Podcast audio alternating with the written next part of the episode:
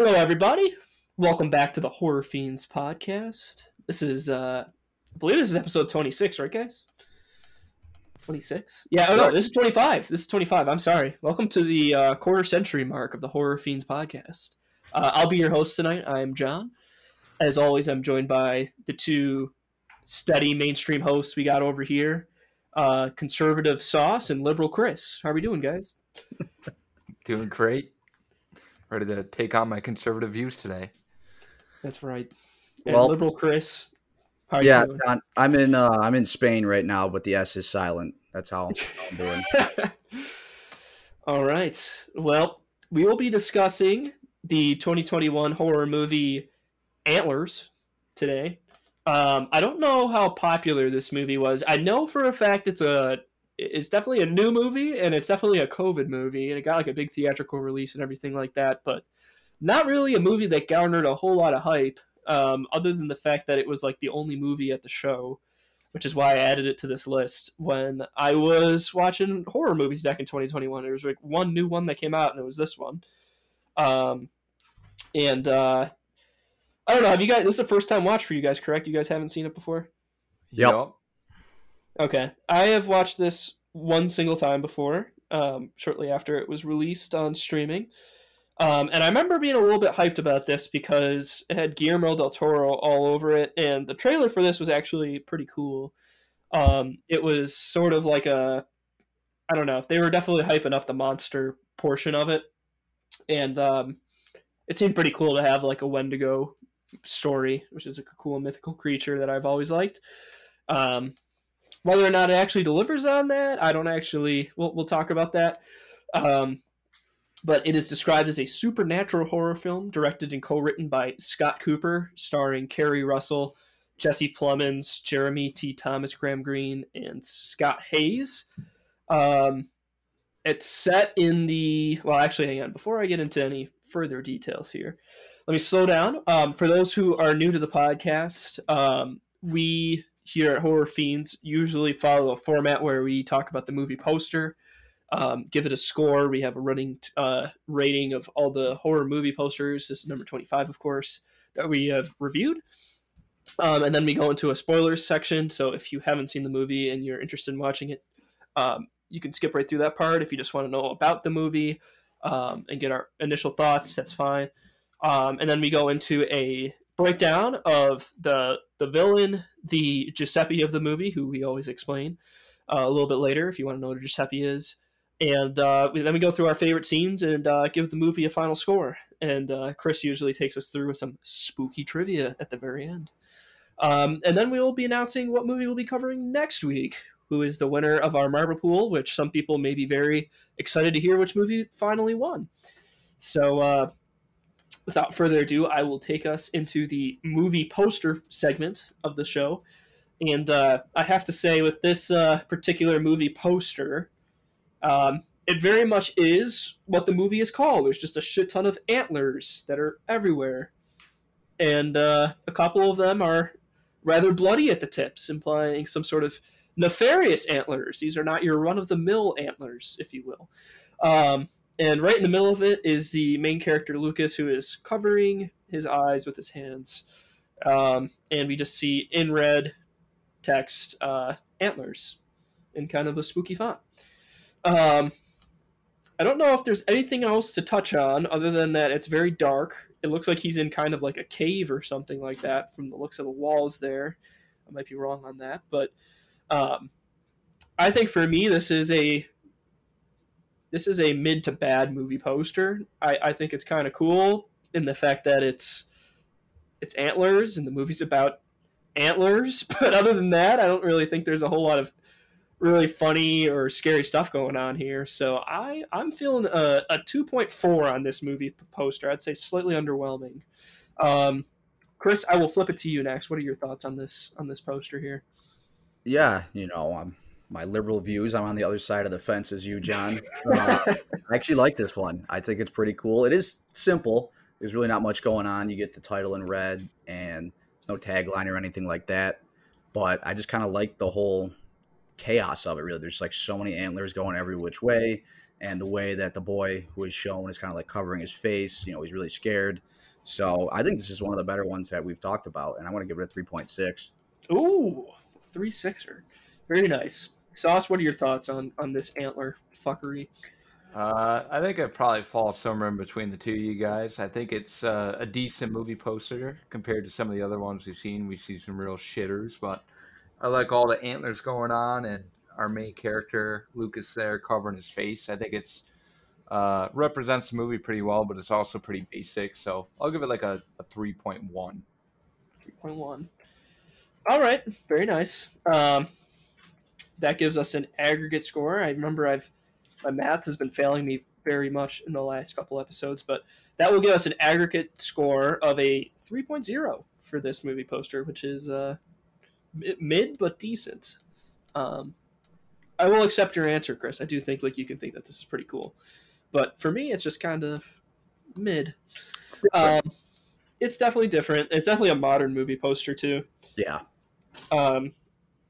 So, all right, now we will transition into the spoiler portion of the podcast. I will do a brief summarization of the events that happen in the movie. I know that there's some people out there that don't really care about watching it and they just want to hear it told to them very fast and then hear a discussion about it after. And some people want to hear it, but I'm going to try to keep it very brief. I don't think that this particular plot is all that particularly long, and I don't think it's all that crazy, but um, here we go.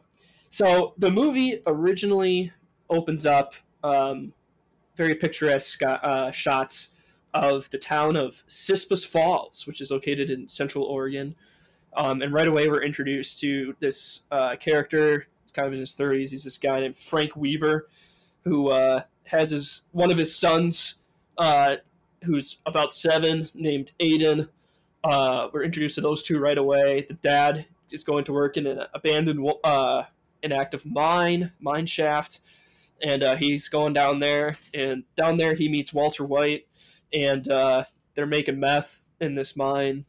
And uh, it's kind of introduced that while they're down there, that there's some sort of like weird noises going on, and eventually that they're that they these two fuckheads get attacked by an unseen creature, and there's all sorts of uh, monster vibes going on, and uh, Aiden, the son, goes to go check in on his dad, who's down in the mine, and then we get a cut to black, and then we get the uh, initial movie credits. That you just get antlers shoved right in your face. Um, from there, we have a transition. Um, a couple weeks later, we're introduced to uh, Frank's other son, Aiden's brother, named Lucas Weaver, um, who sort of right away we're introduced. He's kind of like this very lonely, very thin uh, little boy who's basically just roaming town, gathering up all the roadkill he can find, killing small animals, and, and taking them back to his house. Um, then we're kind of introduced to this teacher whose name is uh, Julia Julia Meadows, who uh, recently has moved back to her childhood home in Oregon in this town, and uh, she is Lucas's teacher. Um, she kind of realizes that this kid Lucas has um, I don't know. This kid's fucked up, basically. Um, this kid's drawing like very frightening like illustrations while he's in class, and uh, she picks up on this and sort of tries to uh, to bond with him. And she sort of realizes that this kid is being abused. She suspects he's being abused. Lucas tells like the story about his dad and his brother living in a cave and how they don't have any food and that they're basically living like a painful life. Um, so again, she kind of uh, also there's this weird backstory that we can talk about a little bit later about this teacher and her dad being abusive towards her. So she naturally kind of sees it in this kid who she suspects is being abused by his father. Um, then we got to get introduced to this brother, this cop brother named Paul, who is also from Breaking Bad, who coincidentally is also from Breaking Bad. Um, and this guy is a cop who used to live with the abusive father uh, and is basically sort of strung along through the plot is kind of like this weird side character, in my opinion. This this cop played by Jesse Plemons. Um, uh, later, um, Julia visits Lucas's home she sort of like impromptu follows him home, and she starts hearing strange sounds from inside. Um, then we show a bit of a flashback back at Frank's house, showing that Frank did indeed survive whatever attack happened down in this mine shaft at the start of the movie in the opening scene. Um, and basically sort of tells Lucas that he's going to keep himself and his brother locked in this room and that they're not right and that they're sick. Um, and no matter what, do not let us out. Lucas uh, basically has to provide for his brother and his dad, and they sort of use animal carcasses to keep his brother and his dad alive. Um, and they're very much like feral, like his the rest of his family in this house, like they are not doing well. Um, a little bit later, we have another transition to Frank's uh, accomplice, Walter White, who is in the woods and is discovered by uh, an old former sheriff. His name's Warren. Um, Paul and Warren, The cop and Warren later discover the other part of Frank's accomplice in the mine, along with part of an antler. Um, back at school, Julia pressures the principal, Ellen, into visiting Lucas's house and, and talking to Frank principal, for some reason, goes to their house, goes in there, unlocks Frank and Aiden, and uh, Frank immediately dispatches this principal. It was actually a pretty funny kill, in my opinion, just because something about the principal dying just was funny to me. We'll talk about that later. Um, then we have a really interesting shot of Frank sort of transitioning, like literally like antlers like start popping out of his mouth after he kills this principal. Um, sort of implying that he's sort of becoming into a an antler creature. Um, and then, sure enough, a little bit later, this school bully, uh, whose name is Clint, uh, he's shown earlier in the movie, sort of picking on Lucas, comes to uh, Lucas's house to apparently just pick on him some more. And uh, let's just say that the antler creature just absolutely destroys uh, the little boy, sort of off screen. Um, a little bit later, Ellen, the principal, is reported missing. Um, Julia finds Ellen's car at the house. Uh, police arrive, discover the principal's body along with Frank's, which is now just a charred husk. Um, Aiden, meanwhile, the little brother is nowhere to be found. When Lucas returns home, uh, Julia takes him into the hospital with Paul, where they learn that he's severely malnourished, dehydrated, and has been looks almost like he's been whipped and abused for quite some time now. Um, Julia then decides to just take Lucas in while her dad is MIA, and there was a murder in his house. So um, the next day, Lucas recovers in the hospital. Julia and Paul go to Warren, this police or the former police sheriff, and uh, they show him Lucas's drawings. Warren uh, says, "Oh, that thing's a Wendigo, which is a uh, Native American demon that appears as a deer-like monster that uh, eats a lot of things and can get passed from person to person. Um, it can only be killed when it's at its weakest, when it's feeding, and you have to extinguish its beating heart. So yeah, a little bit of mythology lore kind of thrown in there ham-handedly in this movie. And then uh, later that night, they discover the little boy's body. Um, Lucas gets discharged from the hospital. He learns that his father is dead. Um, he tells Julia that Frank in antler form is coming for him uh, and will take him down to the mine to be with his brother. Um, Frank then uses Aiden to lure Paul's fellow sheriff Dan outside, and uh, Dan gets obliterated by Frank the Antler Monster. Um, then Julia and Lucas they hide while Paul is badly wounded. Luke, Lucas escapes to the mine. Julia and Paul follow after them, armed with a pistol. Uh, inside the mine, Julia discovers Lucas and Aiden, sees that Frank has indeed become a demon that basically is a Wendigo at this point, and is feasting on the body of a dead black bear.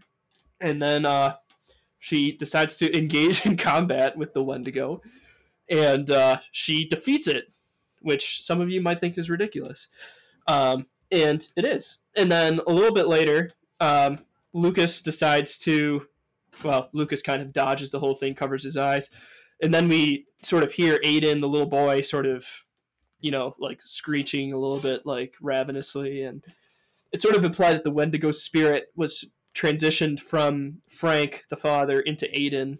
Uh, Julia decides to extinguish Aiden at the source and just kills him right in front of his little brother, which was actually a pretty sad scene. Um, but supposedly that was the end of the curse, the Wendigo curse. Um, then we sort of have a closing credits scene where Paul and Julia they're they're with Aiden. They're still in town. Or I'm sorry, with uh, Lucas in town. Uh, they have a little bit of a discussion about you know the worry about Lucas turning into this Wendigo creature, and then right before we get a little fade to black action, we see that uh, Paul starts coughing up a nasty black bile, just like Frank did when he was first possessed by the demon, implying that it moved into Jesse from Breaking Bad. So that is the plot summary. Um, is there anything important there, Saucer Chris, that I missed that you want to call out? Nothing that I got, unless you have something, Chris. I think John, you pretty much covered about the main notes of the movie or the main points. Yeah, I thought that was thought that was good, John. We did a good job of kind of getting right through the plot there. So, no, I'm probably going to add some more once we get into some more in depth thoughts about scenes and scores. Yep. All right. Well, I will just go out and say that um, on the second watch, um, I thought that the movie is pretty nicely paced. I feel like it doesn't really seem out of place at any point. I will say I think the vibe is generally kind of slow. Like the first act, I think is actually pretty darn good, and the setup is pretty good, and I was totally bought into the premise. Um, I remember on my first watch in particular, I thought this is going to be a great movie. Uh, after the first act, um, then we got to get into the second act when we spend a lot of time with this teacher and her backstory, which, in my opinion, never truly pays off. It feels like they start something with the abuse thing with her father that never quite gets resolved or comes to play, other than the fact that she kind of sympathizes. It explains why she's so attached to Lucas. Um, and then there's this other half baked explanation of what the Wendigo is that just kind of gets thrown in there from the old sheriff, Native American guy. Um, the lore of the creature never really matters other than the fact that you have to extinguish its heart, in my opinion. Um, I don't know those two those two elements of the second act to me. I guess the that part, the one with the sheriff, is almost the third act by that point. But I don't know. It just seems very out of place and like kind of like they wanted it to be something and then they never really followed it up. I did you guys have that impression at all? Yeah, I did kind of feel like some of the stuff with uh, the teacher Julia just kind of never really mattered. Um, abuse stuff, yeah, it made sense because that was kind of a, a reoccurring theme of you know children being abused and how that kind of affects them long term. But there's this other aspect of Julia that they hint at like two or three times, and that that I guess she's like a struggling alcoholic. Like she keeps going to the store and looking yeah. at bottles of liquor and just like having to shake her head no and like walk out. And it just served nothing to the movie. Like they never dove into that, never gave any reason for why she was, um, you know, a struggling alcoholic. And then it just kind of went away. So I don't know why they felt they needed to add that in there. Yeah. Yeah, I agree. Um, there was also like this weird aspect of I, I actually really like this about the first act is that we open up with a lot of shots of like abandoned mining, and we sort of the opening I should say the very opening scene is like a poem spoken by like a Native American talking about how we have pillaged Mother Earth and Mother Earth fights back or something like that, kind of implying the Wendigo is like a manifestation or like a penalty for the actions of you know sort of like mining resources, natural resources, stuff like that. And I actually thought making a horror movie out of that is actually a pretty unique idea.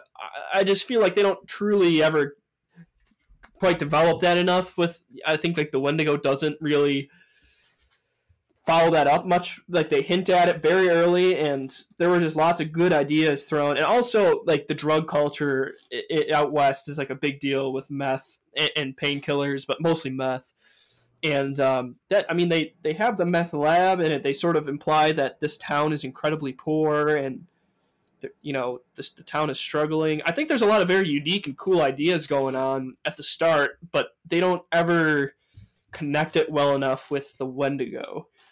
And I feel like that kind of severely hurts the movie. Like if they had followed it up better, it could have made a really interesting point and used sort of like this mythical creature to sort of say this is you know this is what's going on. And to me, I it just feels incomplete. I feel like this movie feels incomplete for that reason.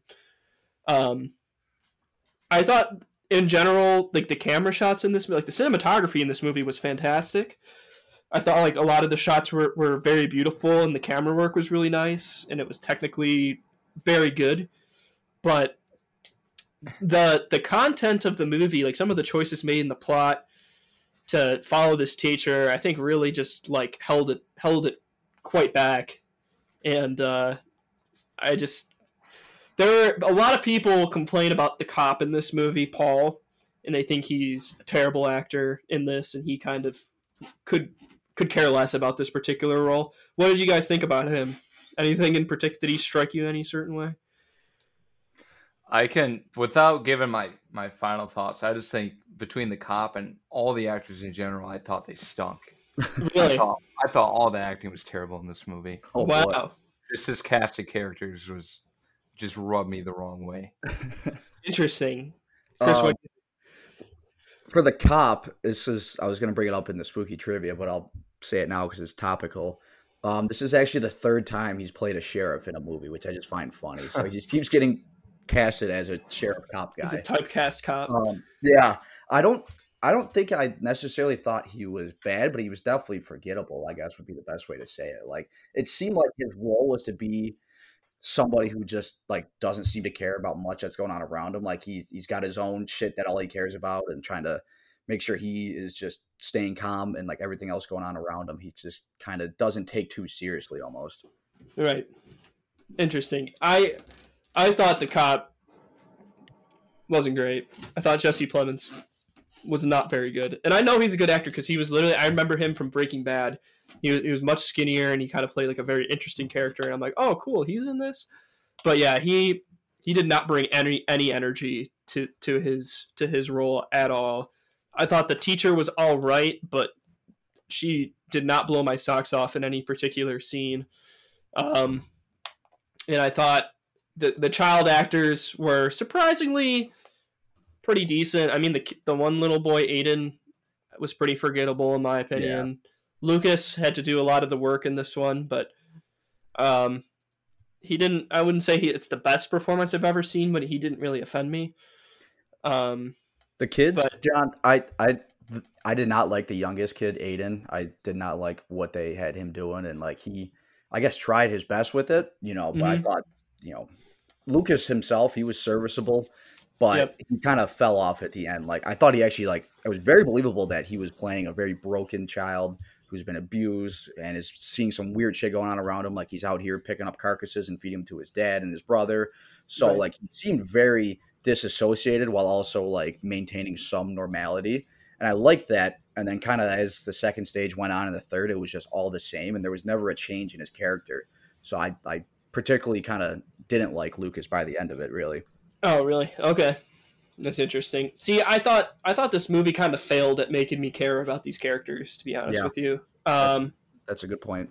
I, I pitied the kid in the beginning with the good setup, the good first act. Um, but there was no other build up or real moment other than maybe the scene where uh, the, the teacher has to kill the little brother um, that I thought was kind of emotionally powerful to me. I thought it was kind of flat in terms of the the emotional connection.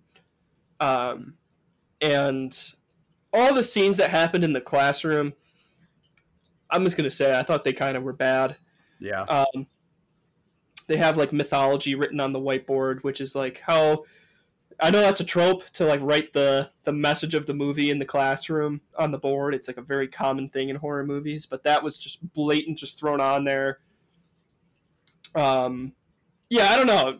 I- can't really say a whole lot of good things about any particular scene in this movie. Um, I thought the gore was pretty good, um, and I thought the kills were pretty decent, and I thought the monster was was kind of cool, but you don't ever really get a great look at him. Um, what are you guys' thoughts on the monster? I agree. I think it's good. They just didn't show very much of it outside of Frank being possessed by it a little bit, but it was never really like fully shown. I thought they could have done a lot more with it. Yeah, I Um, gotcha. I would- disagree a little bit. Yeah, it's like for a while they kind of, for basically for the first half of the movie, they want to have that element of mystery, so you only caught like flashing glimpses, mostly of just like antlers. You know, you never see a face or anything or how big the thing is. And then the first time you really see it is when Clint was at the house or whatever, like they're by the train tracks, and it just attacks Clint. That was kind of our first reveal of the monster. You still only get a little bit of it. I, Yeah. I just I think it was really cool. I think the concept of like Wendigos are cool, and I think they did a pretty good job of portraying it.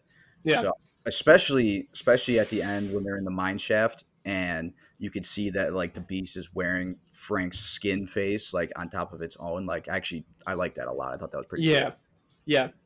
Um, I know that I know what scene you're thinking about. It actually was a pretty cool design, in my Yeah. opinion. Um, but in general, I mean, I think it might be a. I might not be the correct audience for monster movies. Um, I definitely prefer more realistic, realistic based. I mean, this is definitely a realistic based movie, but with a with an antlers creature, I feel like they did a decent job of designing it. I just wish that there was. I think I'm trying to hint at I'm not satisfied with the backstory and the lore behind the monster because it was supposed to connect to environmental problems, or maybe it's supposed to punish people who are abusive, or it's supposed to symbolize something. And I feel like I never really got any type of answer as to what the monster means or what the director's trying to use the monster to mean. Um. So yeah, okay. I do Um, feel like John, we're we're starting to beat around the bush a little bit, you know, because we're, Yeah, we're getting to the point where I want to want to get into some of the stuff I want to talk about with my score. So, Okay. Well, I don't really have anything else to say. I'm just in my head thinking of is, is there any other part of this movie that's worth talking about? Well, we, we can talk about specific scenes now, and maybe something will kind of jog your memory because you said yourself that you were struggling to find something that stood out to you, but you got to pick one. So, Yeah. All right. Well, I think let's go ahead and, and let's let's start off with an easy category first. Let's try to name a villain for this movie. Um, I think Frank or the Wendigo would be the, the two main picks. Yeah. Um, I don't even be able to classify those together. yeah, yeah. I would like. I wouldn't put Frank down like how we write the our villains down. I would just put Wendigo because the Yeah. spirit was there before Frank. It took over Frank. Then it tried to take over Aiden. Now it's going to take over Paul. So it's really just the Wendigo spirit is is is causing all of this chaos, and it's not specific to one person. Frank himself, you kind of you're led to believe he's a very shitty person for like the first two acts, first hour of the movie. That like he's a terrible father, he's abusing his kids. You almost come like obviously he was cooking meth and his kid was around, so that's not good. He's not a good guy. He's a piece of shit. But you almost find out you you gain a little sympathy for him once they do a flashback and they show, hey, kids, like I'm sick, lock me in here, don't let me out no matter what. And then Yeah. like so he, he almost kind of redeems himself a little bit there to kind of show that he's really not the villain. He's just a victim of circumstance, actually. Right. Right. And they also sort of imply with with Lucas's wounds that he may have been abused in the past. Correct. But I don't know if that could be. You, you can't really say for sure it was it was Frank that was Right. abusing him, or if it was the Wendigo version Right. of Frank. Did it all just start the three weeks ago when they got attacked in the mine in the opening Yeah. scene? Maybe, Yep. maybe that's all that it, that it took. Okay. Well, I think we can book the Wendigo as the villain of this movie. Um, now I think we could go into Giuseppe, which this movie has little to no comedy at all in it throughout the whole runtime, which made me put me in a very precarious position when I was trying to vote for my Giuseppe. So I will I will kick it over to you guys and see if you guys would like to nominate any Giuseppes. Well, I'm struggling too, but I'll I guess I'll throw some names out there. You could make a conversation about Paul. He's pretty minor and he's just kind of almost kind of looks like one in some weird way. He's kind of got Yeah. mustache and just a blonde mustache. a little bit of a round guy, you know. Um, I other than him, I would almost just say Clint, the uh, the bully kid from the school. Yeah. He provides a little bit of humor, and he's just kind of a goofball and causing trouble at school. So I'm Yeah. gonna say my real vote's for Clint. Yeah. That's fair. Sauce, who do you think? Um, I agree with Chris. Maybe the only one he can throw in there. What was the name of the second cop? Dan. Dan. Yeah, He's a maybe third him. option. I mean, he kind of at the end there, he went into the shed and just went out in kind of a funny way. He just got cleated by the antlers. So I like maybe him. But I agree. There's just not very much comedy at all in this movie whatsoever. If Yeah. there literally, I can't think of anything that was funny about this movie, other than how people are dying. They're getting cleated by this deer-looking creature, the Wendigo. So Yeah, I I think I'm gonna I'm gonna chalk it up to uh, to Dan the cop just because he died pretty funny. Paul Paul was my initial vote, but he doesn't do anything funny, and he's kind of a main character by the end of it because he becomes the Wendigo. and we've we've kind of said how Paul is not the best of actors in this particular role for some of us thought. So uh, Yeah. Help his case. And Dan, some of his call outs on the radio to Paul when he's like patrolling their house were kind of funny. He was like, I think there's something out here. I think it's in your shed. Like, yeah, Yeah. no shit, buddy. He just did a terrible job of it. So Yeah. I, I, that, he was my second choice for Lieutenant Dan. All right, Lieutenant Dan, he's been booked. Um, all right, so kind of a weak Giuseppe in this movie. We should also, I, I told everyone I would tell you what a Giuseppe is. So a Giuseppe, for those who don't know, is a character who is often a male. Well, so far they're all male leads, and um, and they're not leads; they're just male characters, and their sole existence is almost just to be discarded or dispatched in, in a funny way, or they offer something to sort of distract from the horror of the movie. And uh, maybe one of the reasons why this movie kind of feels a little bit uh, tedious is because there are zero moments of any sort of levity. And I think the director was setting out just to make a very dark movie, and I think he accomplished that. Um, but it makes naming Giuseppe pretty difficult. So we'll name we'll name Dan a, a very weak Giuseppe.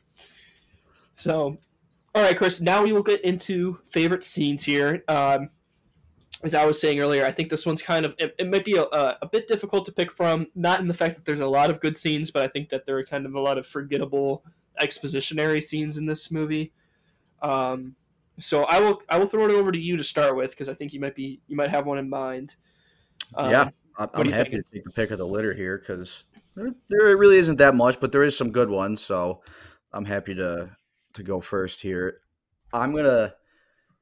I'm between two. Um, one of them being pretty much the the end there, where Julie discovers the uh, the Wendigo in the mine, and you kind of see it eating, and then it slowly kind of turns turns its body, and you see the face of Frank over the face of the of the beast, and then it kind of like peels it off as it goes to attack or whatever. I really like that. I just think the monster that was like some of the best visuals of the movie is is seeing how it actually looks in its full form as it's you know standing up on its hind legs and, and making itself look big.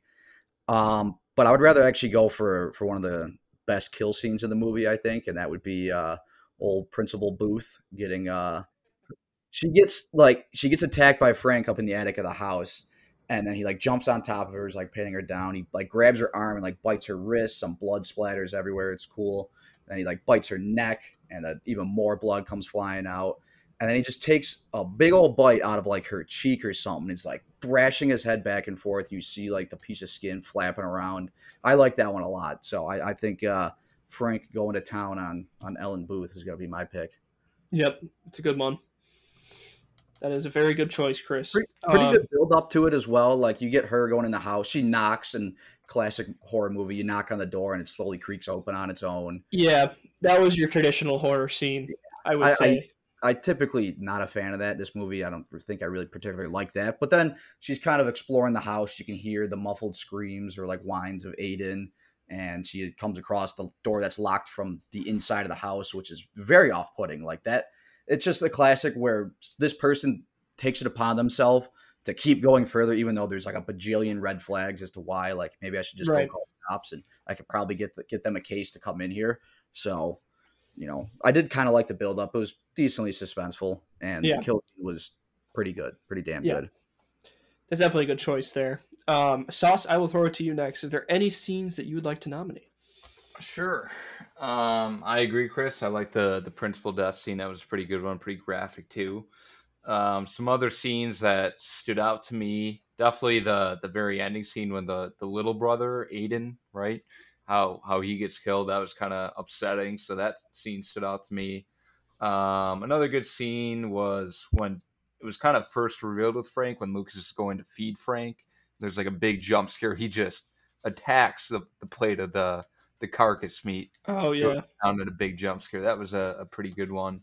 Um, and then also the the opening scene I think was pretty good. So those are kind of the three that are on my mind. But I was gonna pick one, probably I'll say the one that stood out to me the most is probably Aiden getting killed. So Yeah. I'll choose that one. In getting killed right in front of his brother by the teacher. I'll write that in there into the official notes. All right. Well, you guys took the only two scenes that I really liked in this movie, so um, I will probably go with. Uh, well, let me just think of, of all the scenes that kind of stood out to me. It was those two. I thought that the uh, the one I thought they were just in general. I think there's not one scene in particular, but I thought there was just some really nice shots of what Oregon looks like um, with lots of hills. Like there are a lot of beautiful lakes, sort of up against like the backdrop of like green hills. And at the same time, I feel like there was a, a point being made with how ugly the mines are, sort of built into a very like nature natural state.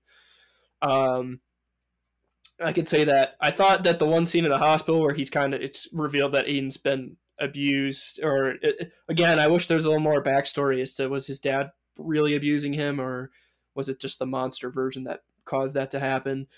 Um, yeah, I don't really want to nominate any of those scenes.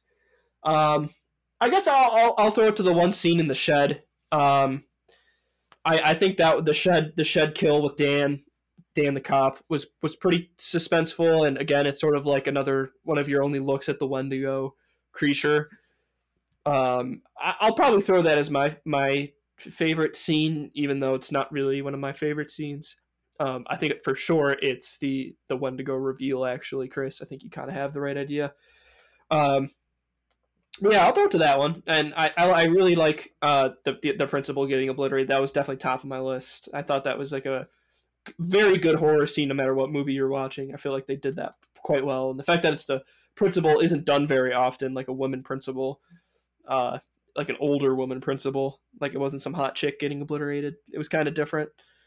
Um, yeah, I'll throw it. I'll I guess I'll I'll nominate the shed scene. Um, so yeah, that'll do it for favorite scenes. Um, now I think that just leaves us uh, final score, overall score. Um, I think if you guys don't mind, I will lead us off. Um, I think in general, this movie has a good idea, a good concept with the Wendigo sort of being set out west, and there's a bit of a native backstory to it. There's a bit of environmental aspect going to it, but they never really build around it. There's an abuse backstory going on with the teacher and the little boy, and it's sort of t- there's probably something to be said about what the meth culture does for abuse and how it sort of can ravage a town and make it look so dead and dark like the rest of this movie. I think that is probably what the director's getting at, which is a good point.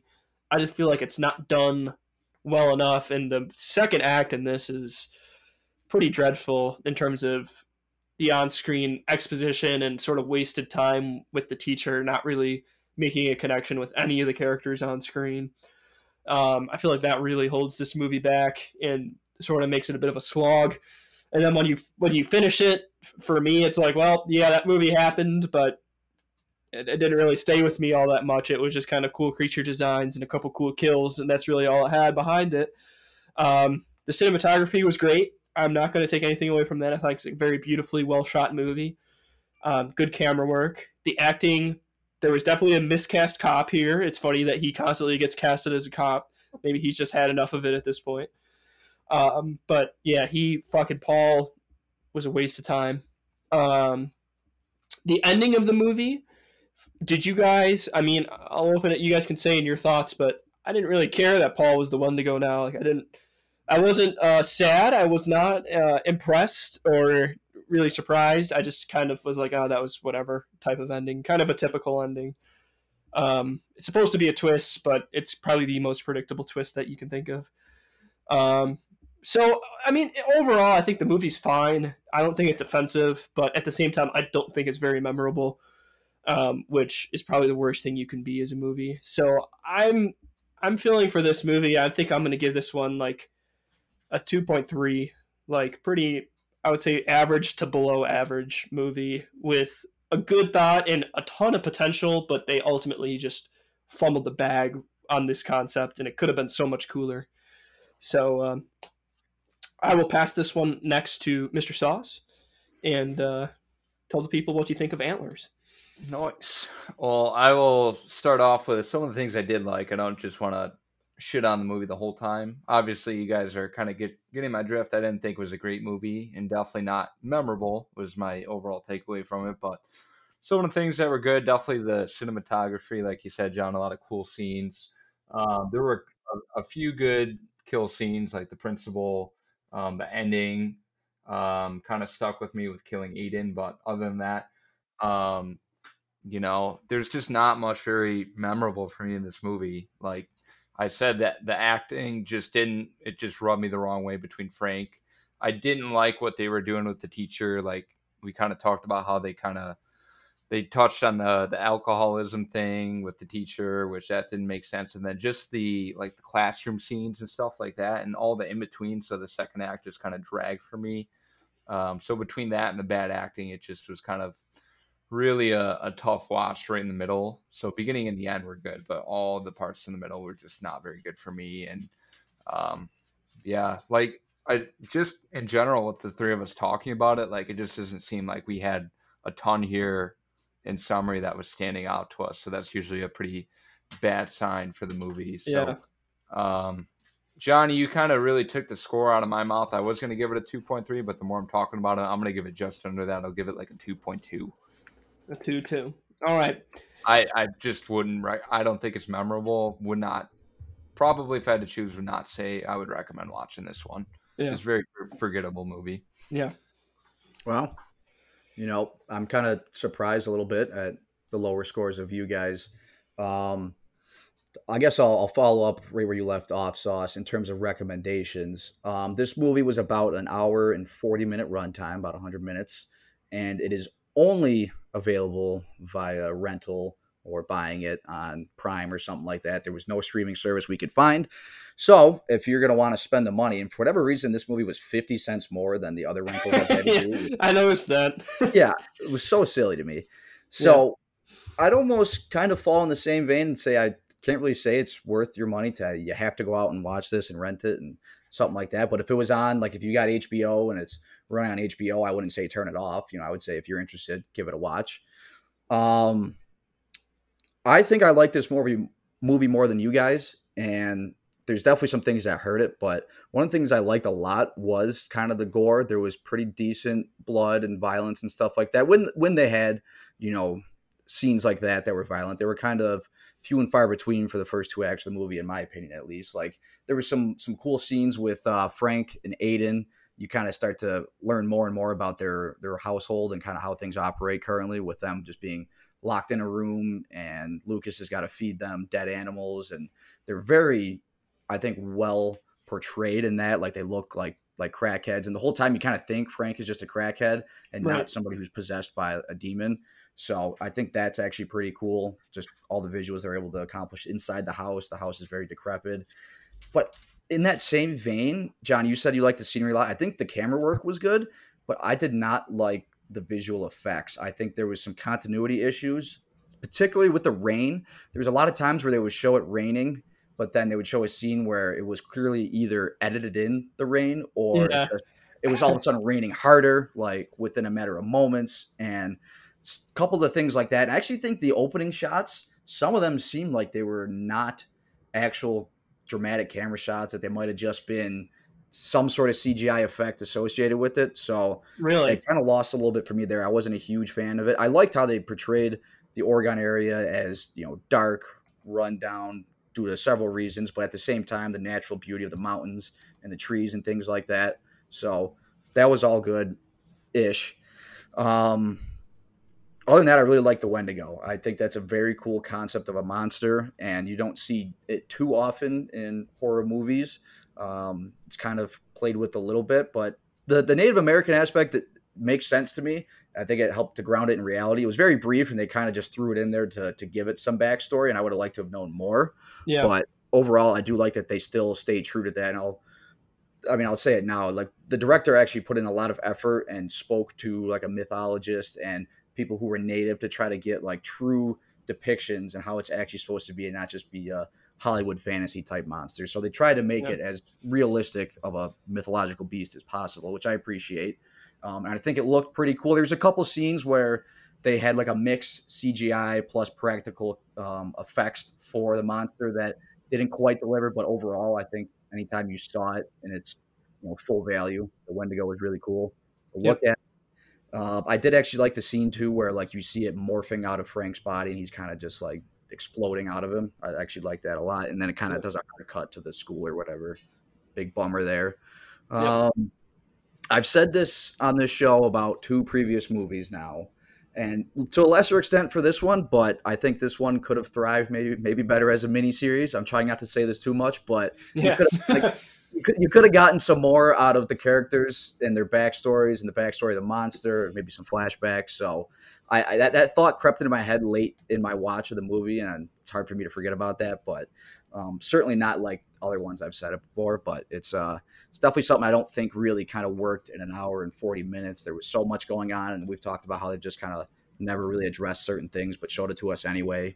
So overall, this movie I think is a good movie. And again, given some circumstances, this movie was actually filmed over the course of two months in 2018, but it didn't like release until 2021 or something. So it was Yeah. uh, it was COVID kind of happened right as this thing was getting ready to release. So that probably didn't affect too much of the editing or the shooting of the movie, but just you know, probably lost some luster there in the grand scheme of things. Um, I think whatever IMDb shows it as like a six out of ten or something, and I think I'm just slightly above that. I'm giving it a three point one out of five, and you know I just think the movie itself kept me interested enough, and it was short enough that I didn't get bored with it and feel like I was checking the time to see when it's going to end. The beginning was a little slow, but it picked up. I did like that you got some action in between, so you know overall I think this movie was was good but you know there was some some severe downfalls particularly the some of the visual effects and i guess some of the acting and the fact that we really got a, a lot of stuff that was left unanswered Yeah, yeah, I agree. I agree. Um, you said a couple of very interesting things there, Chris. Um, first of all, I already took the liberty of changing my favorite scene from the shed scene to the scene where Frank is morphing into the antler creature, into the Wendigo. That actually, I remember thinking to myself was actually a pretty neat scene. Um, that is for sure better than the shed scene, in my opinion. Um, so I have made a liberty to change that, and then I'll also touch on the fact that I agree with you that they're the Native American, like the the the willingness to try to stick to it to a native creature is pretty admirable, and I think the director set out with the right intention with that. Where I think he made a, a wrong call is making the only native guy in the movie just be this sort of dude who's there to tell you about the this is the monster that we have in our culture. That's kind of it. He doesn't really play like- any other role. i feel like we almost maybe forgot about him as a giuseppe i mean he really doesn't have a big role but he does kind of fit the description Yeah. a little bit He does. I mean, he's he's sort of like the the token native guy. Like he he's just there to say this is what our culture believes. This is how it works, and you're supposed to be like, oh shit, whoa. And uh, I would have liked to have seen a little more native like influence and aspects to this movie because I think there was there was definitely some potential there. I just hate how they fumbled it. So I, I actually, Chris, when I, I looked at my Letterboxd score after I watched this from the first time, I gave it three and a half out of five. And uh, on rewatch, I mean, I dropped it in a full star just because I, I didn't get nearly what I got out of it the first time. So for me, I think this movie is best, uh, at best, a, a decent one-time watch if you're in the mood for a monster flick. I think it's actually a pretty good monster flick. Um, but in general, I just don't like them that much because they often are cheesy or there's some aspect of it that's kind of ridiculous. And with this one, they play it straight. Like there is no comedy whatsoever in this, which hurts it. And I think that could have maybe given it a little bit of levity or some bit of memorability. Memorability, but to me, I think it's kind of. I'm like, yep, I would never rec. I would never watch that again if I didn't have to. I would loosely recommend it to a horror fan or a monster movie fan uh, at best. Um, so now let me do this. I noticed that we our aggregate now as a podcast for Antlers is a 2.5, so fucking right down the middle. And uh, we have two other movies that are 2.5s. They are um, The Blair Witch Project and Paranormal Activity. Would you say Antlers is better than either of those two movies? Yeah, Blair you would Witch say so, Chris. Interesting. What about Yeah. you, Sauce?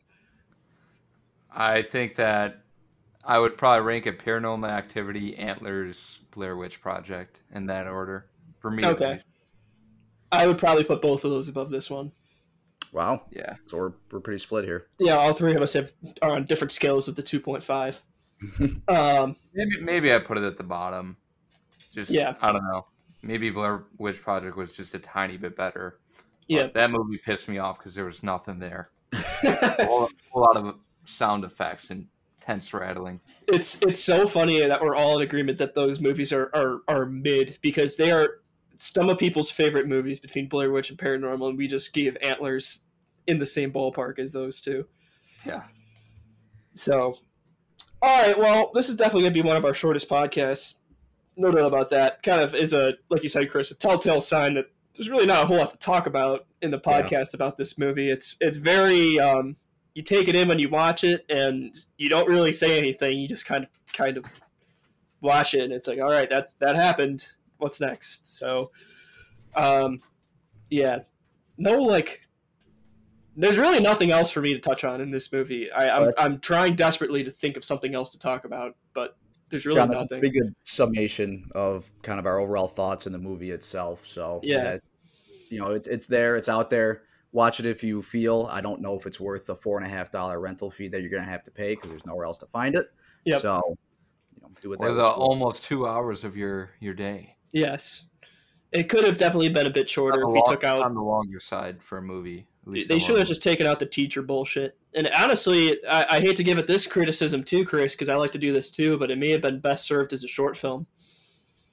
And you kind of get the opening scene, you get a little bit going on with the son, you kind of get his story, and then you sort of accelerate right into shit. Shit, people are dead. This thing's killing people and eating people, and then the scene at the end, and then it's over. I agree. I think this actually has a pretty good format if it cut out a lot of the bullshit that meant nothing to the movie. Yep. Yep. So kind of a shitty job editing. Usually, if you think that, then the editing wasn't great. Uh, so yeah, that'll that'll that'll do it for for antlers here. Um, I don't think we'll really talk about a movie like this for quite some time. I don't really think we have too many other monster movies in our marble pool right now. We'll have to change that. We'll have to maybe give the monsters some more representation within our races. Yeah, we could throw some monster movies in there. I don't really know any good ones. That's the Yeah, problem. I don't Maybe really have any that come to mind. Cloverfield, we throw Cloverfield in there. That's a good point. It's a good one. Godzilla. Stop. That's not a. That's not a. I don't, I don't think Godzilla's a horror movie though. I think Cloverfield is much more of a Yeah. horror Yeah, movie. Cloverfield is a And it's another found, found footage. footage. Yep. Godzilla is just a monster movie, Yeah. Um, not really horror at all. Let me uh let me wrap up the movie real quick with a couple of fun facts from imdb.com. Um you mentioned that a little while ago, John, that opening narration that is in a native language. That was the Ojibwe language that's still spoken nowadays in some native communities. So just found that interesting. I, I kind of like that. It got a pretty interesting tone to start the movie of, you know, text on the screen spoken in a different language, very meaningful, poetic type words. So I enjoyed that.